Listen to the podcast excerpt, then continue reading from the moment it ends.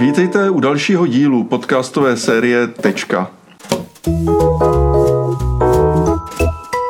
Mé pozvání přijal Petr Zámečník, který je Chief Content Officer společnosti Emadata, dlouholetý šéf-redaktor webu Poradci sobě a realitáci sobě a vysokoškolský pedagog.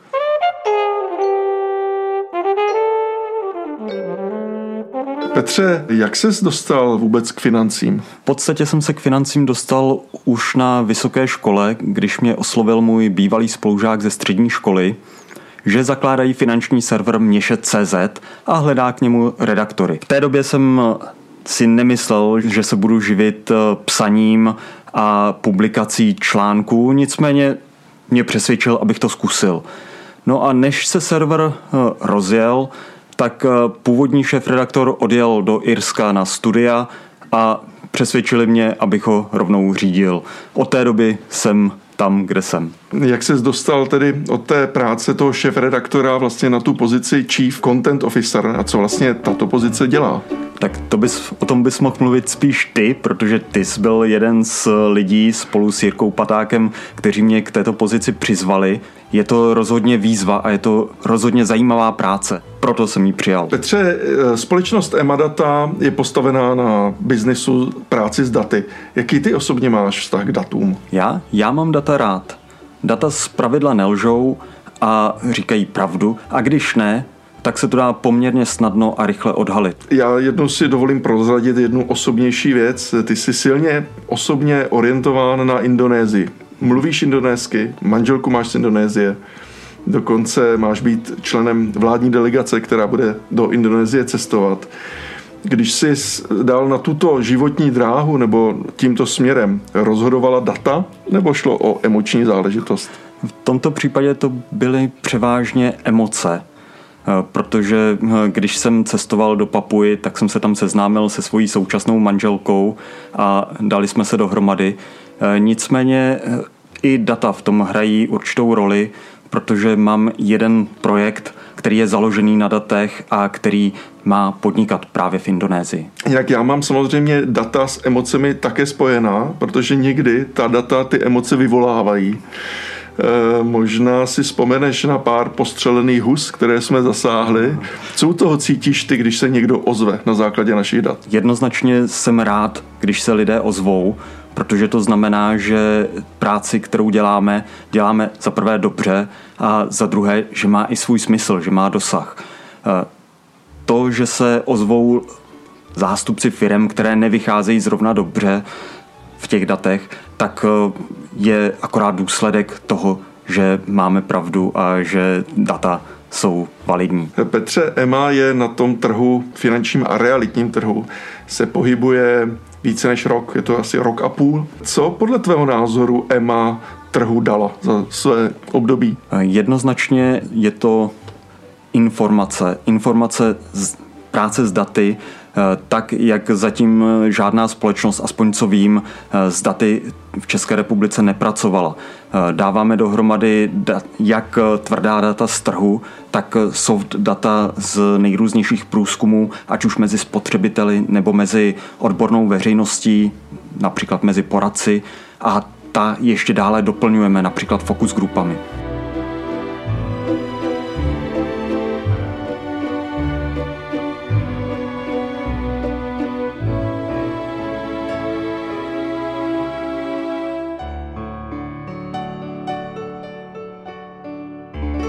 Na mě se obrací spousta společností, které říkají, že vlastně s daty systematicky nikdy nepracovali. Někdy vnímám, že celá EMA se musí v některých případech vlastně dobíjet a vlastně učit lidi s daty pracovat. Co ty si myslíš, že by EMA měla firmám dát? Těžká otázka, protože pokud firma není zvyklá pracovat s daty, je to v podstatě podobné jako v osobním životě. Řada lidí nepracuje s finančním plánem a pak už jenom tápe, nemá informaci, kam by se měla vydat a kudy ta její cesta vede.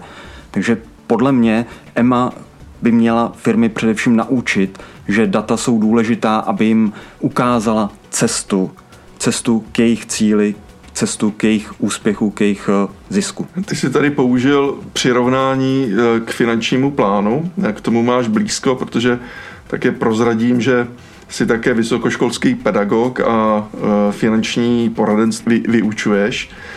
Mm, já vnímám finanční plán a práci finančního poradce jako něco, co má pomáhat analyzovat osobní finance, koncového spotřebitele. Zatímco EMA je pro mě nástroj, který má dávat managementu finančních institucí, zprostředkovatelů a realitám nástroj pro rozhodování v té korporátní oblasti. E, vidíš tu paralelu jako přiláhavou nebo to někde kulhá? Je to naprosto přiléhavé, protože e, jak v osobním životě, tak e, ve firemním životě jsou data důležitá a bez dat skutečně člověk může jenom tápat.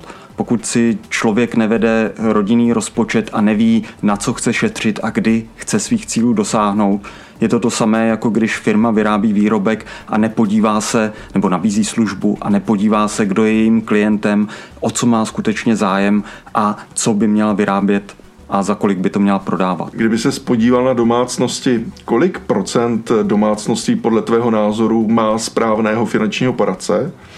A kolik procent firem z toho našeho finančního realitního biznisu se umí na základě dat správně rozhodovat. Kde je to lepší? Je to podle mě lepší spíše v tom firemním světě, protože přeci jenom eh, řadu firem řídí profesionální manažeři a eh, ti už vědí, že data jsou důležitá, protože jinak nemají podklad pro své rozhodování. Domácnosti finanční plán mnohem častěji podhodnocují, podceňují. To neznamená tedy, že pokud si domácnost vytvoří finanční plán a pojede podle něj, že ho může držet celý život. Ten finanční plán se bude měnit podle aktuální situace, podle vývoje příjmů, výdajů, můžou se změnit i cíle domácnosti ale i tak je to základní vodítko. Stejně tak firma také pravidla nevyrábí jeden výrobek po celou svou životnost, po řadu desítek let, ale investuje do vývoje, investuje do výzkumu, investuje do nových výrobků, hledá nové trhy a k tomu nepochybně data potřebuje.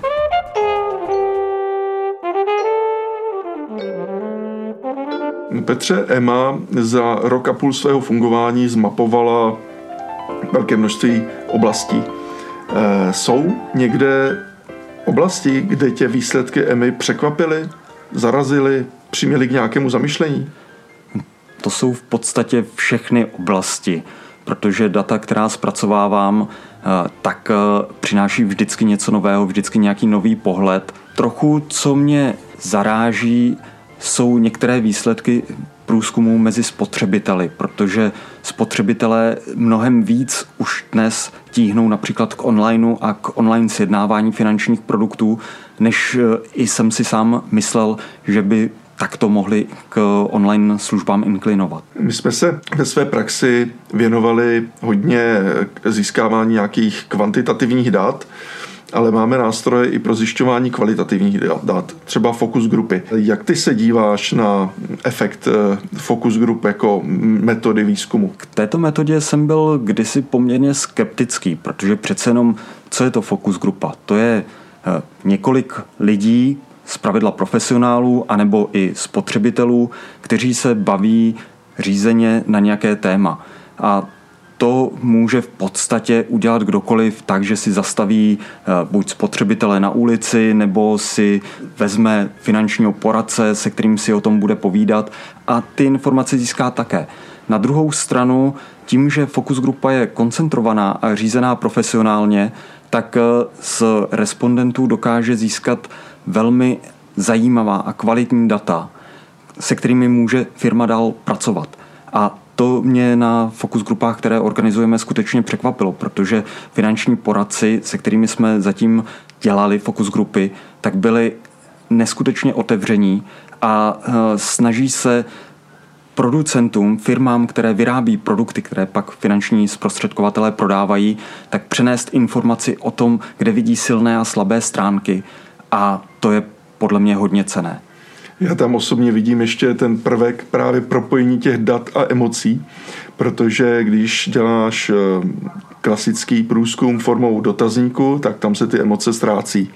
Tam dostáváš čísla, výsledkem jsou grafy, nějaké hodnoty ale až v té fokus grupě vlastně dojde na tu emoci, protože tam mluví živý člověk, který komentuje ty výsledky a dává na, to, dává na ty své výsledky své vlastní názory a ty pod, prokládá často právě emocemi. To máš eh, rozhodně pravdu. Sám jsem byl až hodně překvapený, jak moc emocí jsou finanční poradci schopni a ochotni v rámci fokusu grupy hm, promítnout. No, možná ještě víc emocí potom hm, mají v sobě ty finanční instituce nebo broukři, kteří jsou těmito poradci hodnoceni. Přesně tak. Eh, vybavuji si jeden příklad, kdy nám jedna finanční instituce dokonce vyhrožovala žalobou veřejně dokonce za to, že ve fokus grupě se o ní jeden z respondentů vyjádřil ne zcela lichotivě. Místo toho, aby se tato instituce podívala, v čem má ona problém, protože tu informaci dostala, tak hledá, proč tuto informaci někdo má a proč s ní disponuje. Takováto emotivní reakce pak samozřejmě vyvolává emoce i u nás a tím se nám emoční kruh propojení dat a emocí propojuje.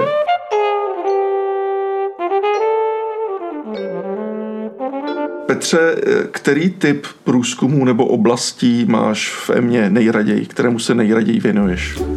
Osobně mám nejraději průzkumy mezi finančními poradci. To z toho důvodu, že jsou to skuteční profesionálové. Máme vytvořený a pořád rozšiřujeme panel profesionálních finančních poradců, kteří nám odpovídají na dotazníky a ty výstupy z toho jsou skutečně hodně zajímavé.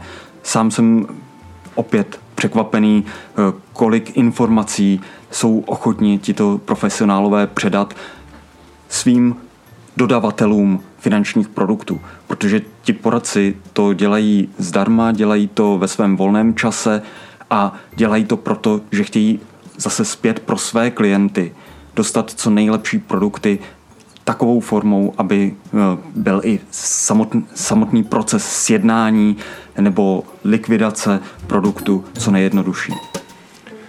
Že finance nejsou jediná oblast, které se EMA Data věnuje. Eh, EMA se věnuje také realitám. Nedávno jsme otevřeli realitní modul. Petře, co tento modul dal trhu? Opět eh, bych to mohl parafrázovat, že i tento modul dal trhu emoce protože eh, na základě dat, která máme a která teď validujeme i eh, s, se samotnými realitními kancelářemi, které překvapivě až ochotně nám sdělují, jak moc jsme blízko jejich, eh, jejich skutečným objemům produkce, objemů zprostředkovaných nemovitostí, tak Eh, jsme schopni na základě dat, která máme, vytvářet například žebříčky největších realitních kanceláří. A to se dost často nelíbí těm realitním kancelářím, které se prezentují jako mnohem větší, než ve skutečnosti jsou. Takže zřejmě ta tam je doba, kdy jsme měli na trhu několik jedniček. Do první pětky patřilo asi 20 společností.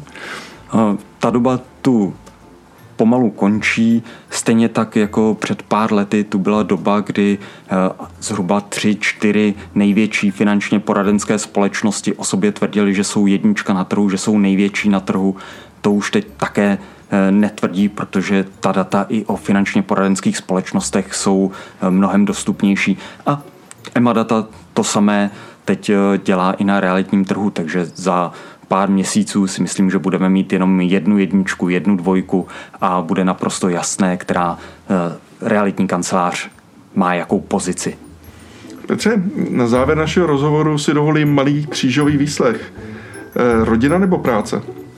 To musí být eh, vyvážené, jinak nefunguje ani jedno. Lovec nebo farmář? Toto je otázka, na kterou neznám pořádně odpověď ani u sebe uvnitř, protože rád lovím, rád hledám nové informace, ale na druhou stranu rád i opečovávám informace a rozvíjím informace, které už mám. A poslední data nebo emoce? V tomto směru data. Tak to byla krásná tečka za naším rozhovorem. Petře, díky moc za rozhovor. Taky děkuji.